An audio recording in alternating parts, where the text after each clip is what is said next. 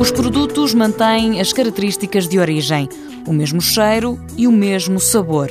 Jorge Saraiva, da Universidade de Aveiro, dá um exemplo. Hoje, muitos consumidores gostam de consumir ostras cruas e é um risco microbiológico significativo. Portanto, frequentemente há problemas com o consumo de ostras cruas.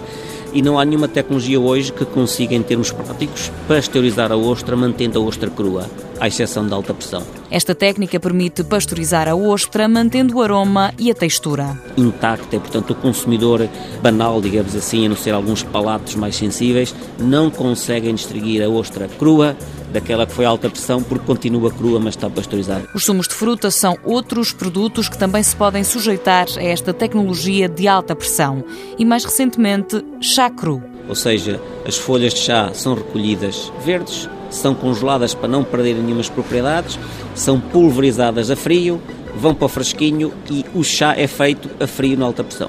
Já não temos um chá, entre aspas, fervido, e é também uma nova gama de produtos que está a aparecer neste momento com uma tecnologia que está a ter uma produção muito, muito interessante na área alimentar. Muitos destes produtos podem permanecer no frio, sem perder qualidade, entre 3 semanas a 2 meses. Tem que ser mantidos refrigerados, estamos a falar de produtos pasteurizados.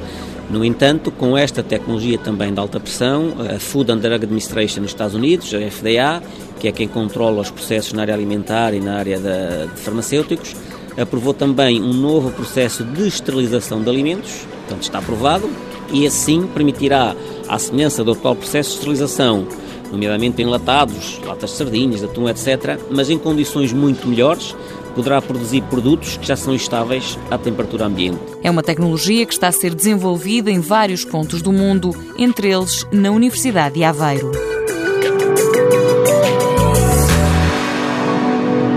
Mundo Novo, um programa do Concurso Nacional de Inovação, BES-TSF.